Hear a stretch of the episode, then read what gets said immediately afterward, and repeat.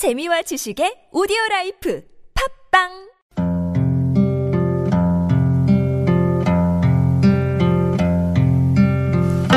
가슴에 담아온 작은 목소리. 서른두 번째 이야기. 누구를 위한 부검입니까?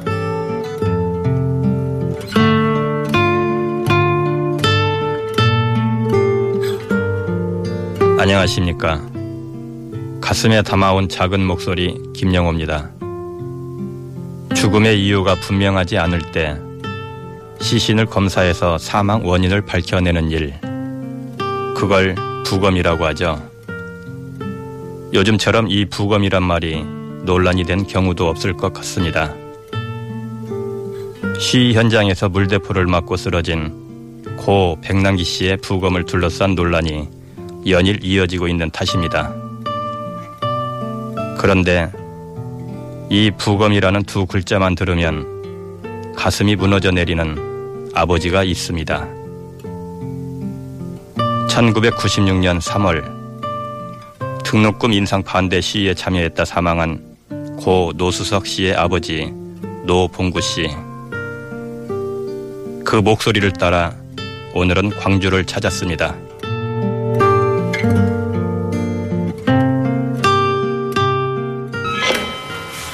TBS 방송국에서 왔는데요. 안녕하세요. 인자 한 70대 노인이 우리를 맞아 주었습니다. 몇 시 출발했어요? 3시간 반이면 오고. 우리 호남 육아협에 한번 오셨죠? 네. 음, 나도 생각이 나네. 먼 걸음에 찾아와 준 사람들을 먼저 걱정하고 챙기는 따뜻한 어르신. 어디서나 쉽게 볼 수 있을 것 같은 이 평범한 아버지에겐 대체 무슨 일이 있었던 걸까요? 지금으로부터 20년 전 1996년 3월 29일 밤 노봉구 씨는 광주에서 서울로 가는 고속버스 안에서 TV 뉴스로 아들이 죽었다는 소식을 들었습니다. 나한테 연락 오기는 이도고다고만 해서 이도고다고 그러니까 빨리 올라오셔야 한다고 그런 말만 듣고 올라갔는데 TV에 나오는 데게 나오더라고. 그리고 수석이 사망이. 버스 안에서 참 뭐라 그럴까? 모든 것이 무너지는 그런 느낌이죠. 네, 모든 것이 무너지는 느낌. 싸늘한 주검이 된 아들을 봤을 때 그 찢어지는 아비의 마음을 겪어보지 못한 사람은 절대 알 수 없을 겁니다. 기가 막히죠. 그. 어떻게가 말로서 표현할 수가 없어요. 그런 그런 것은 어떻게 말로 내 자식의 몸이 이렇게 두들겨 맞은 흔적이 나타났고 가슴이 이렇게 멍이 든 것 이런 것 저런 것을 보면은 아이고 참 생각하기가 말로 표현할 수도 없고 그래요. 공부 잘하고 착했던 아들은 왜 갑자기 숨을 거둔 것일까? 당시 상황을 고 노수석 씨의 대학 2년 선배였던 김태근 변호사에게 들어봤습니다. 그, 내 수석이가 죽던 날은 96년도에 그때 연세대에서 김영삼 정부의 대선 자금 공개하고 등록금 인상을 반대한다라는 취지로 처음으로 그 학교 밖을 나가는 집회를 했었습니다. 당시만 해도 최루탄을 딱 터뜨리고 나면 그 정경 또는 이른바 백골단이라고 하는 사람들이 토끼몰이를 진압을 하던 그런 때였고요. 정신없이 도망 다니고 또 이제 뒤에서는 정경들하고 백골단 쫓아오니까 막 도망 다니던 상황이었는데 인쇄소라는 곳이 있었는데 도망가는 곳에 그 인쇄소에 들어가서 거기서 죽었어요. 음. 거기서 의식이 없으니까 인쇄소 주인이 119에 신고해서 국립의료원에서 보니까 이미 사망 선고를 한 거예요.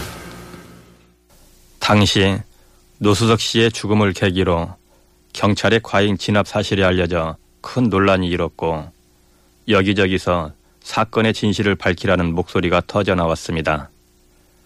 부검에 대한 이야기가 나온 것도 그 즈음이었습니다. 경찰 측에서는 부검을 합시다 그런 이야기였고 의사들도 부검을 해야 좋다고 그런 이야기를 그때는 또 하더라고. 그쪽이 더저 부검하면 확실히 다 알아집니다 그런 이야기를. 그래서 어쩔 수 없이 부검하는 것이 사인 규명이 좋겠구나 그래서 이제 부검을 하게 됐어요 그때. 그런데 부검의 결과는 황당했습니다. 감정서를 보면은 등 부위 세 군데 피하 출혈이 발견이 됐어. 어, 뭐 깊이 한 5cm, 2, 3cm 이런 것들이 발견이 됐고 경찰 곤봉으로 두들겨 맞은 흔적 같은 것이 나타나고 그렇지. 이것은 사망 원인이 될 수가 없다 이 정도 갖고는 제일 문제가 되는 것은 심장 질환으로 죽었다.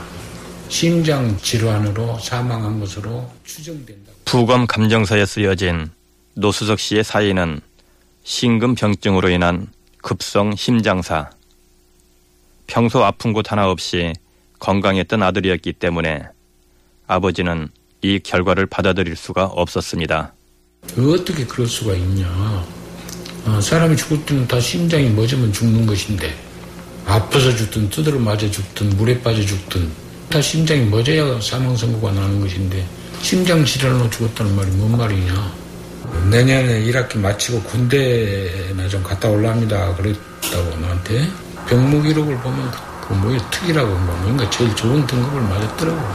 그래 건강 없는 놈한테 뭐 심장 질환으로 죽었다고 하니 말이 안 되는 거야.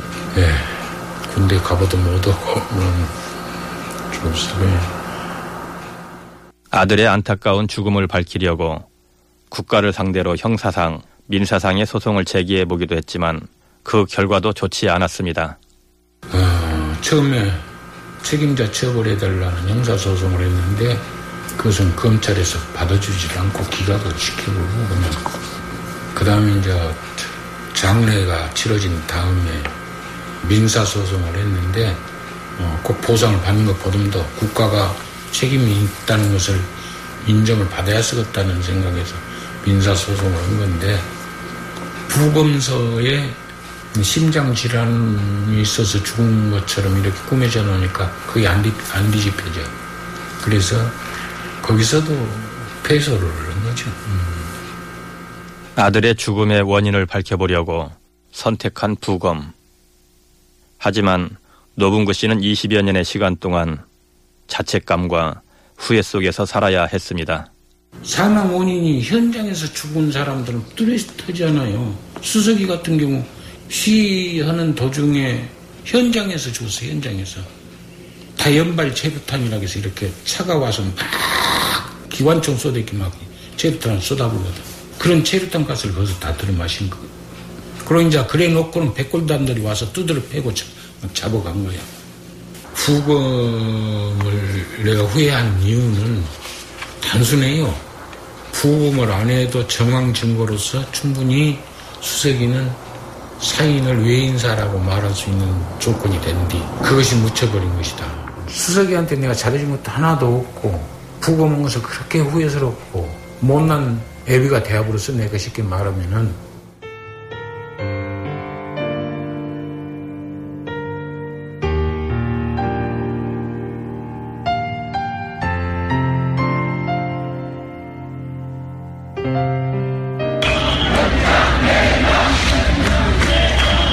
오늘 끝까지 백만기 어르신 지켜낼 수 있습니다. 한 시간이 걸리면 두 시간이 걸리면 지난 10월 25일 서울대학교병원 장례식장 앞 백남기 씨의 부검에 반대하며 시민들이 집회를 열고 있었습니다. 아, 반대하니까 여기 와 있지요, 지금요.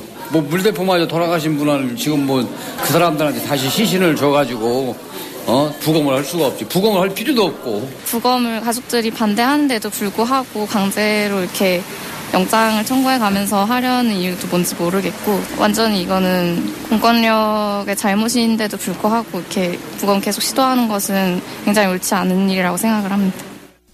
부검이 필요하다는 경찰 측의 주장도 여기에 반대하는 사람들의 목소리도 어쩌면 이렇게 20년 전 고 노수석 씨 때와 닮은 꼴인지 그런데 인권단체 사람의 박내군 소장은 이게 비단 두 사건에만 해당되는 일은 아니라고 합니다. 70년대, 80년대 반복적으로 있었던 거기 때문에 2005년대 이제 전용철 씨, 전용철 혼독피 씨가 이제 그때도 여의도에서 농민 시위 하다가 이제 어, 경찰에 이제 맞아서 죽은 거거든요.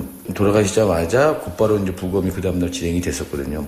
부검 결과도 사실은 어, 외부의 가격에 의한 어, 여러 개에 의해서 이제 이렇게 사망에 이른 거다라고 이제 거의 나오는데 그걸 가지고 이제 간경화 어떤 증세 이런 것들이 있었거든요. 그걸로 죽은 거, 그것도 있으니까 2009년도에 이제 용산 참사 때 같은 경우는 그때 유가족들이 자기 남편이 살아있는지 죽었는지도 확인을 어, 못 해갖고 막 울부짖으면서 아우성치면서 이제 그 생사를 확인하고 있던 그 시기 시점에 그 국립과학수사연구원에 부검이 다섯 명 대기시켜 놓고 있다가 그냥 그걸로 와서 옮겨가지고 그냥 부검을 해버렸거든요.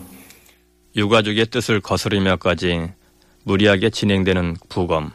부검을 해도 공정하게 제대로 될 거라고 하는 이런 뭐가 기대가 있어야 되는데 그렇지 못하다는 거예요. 현재 고 백남기 씨의 부검 논란은 해결책을 찾지 못한 채 장기화되고 있습니다. 대체 왜 이런 일들이 계속 반복되는 걸까요? 참 생각해 보니까 지금 우리 애기 죽은 지도 한 20, 딱 20년, 20년 넘었는데 지금 세상이 하나도 안 바뀌었어요. 음, 국가 권력, 공권력. 가장 중요한 것은 국민의 생명을 제1의 가치로 생각하고 보호해줘야 하는데 어떤 경우라도 국민의 생명을 제일 존중해야 한다. 지켜야 한다.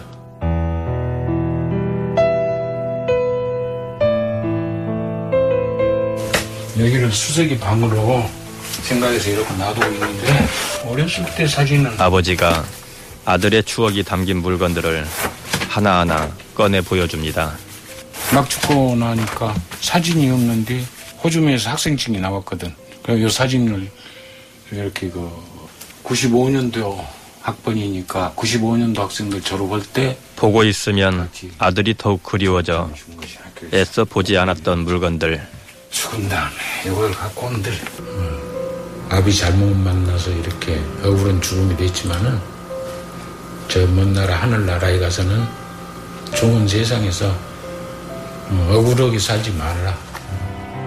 아들 생각에 잠시 빠져있던 노분구 어르신이 불쑥 저에게 말씀하십니다. 산자와 죽은 자는 갈 길이 따로 있다.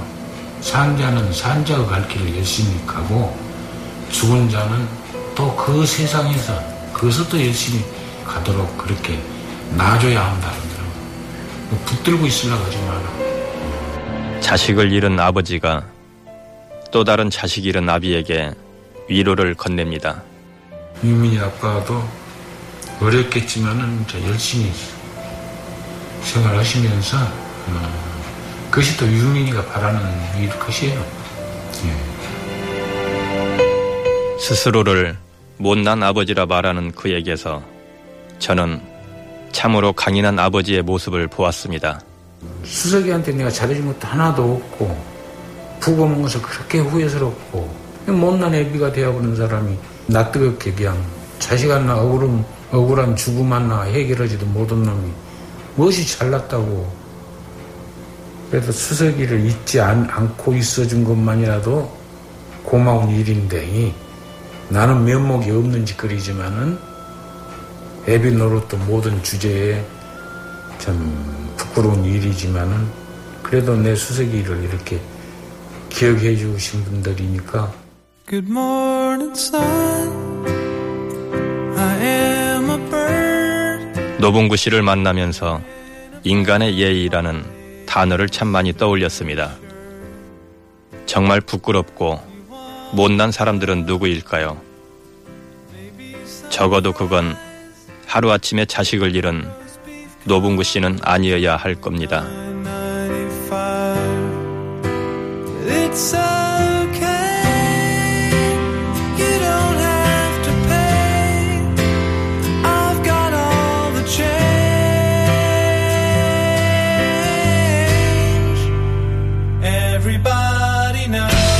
가슴에 담아온 작은 목소리 지금까지 김영호였습니다.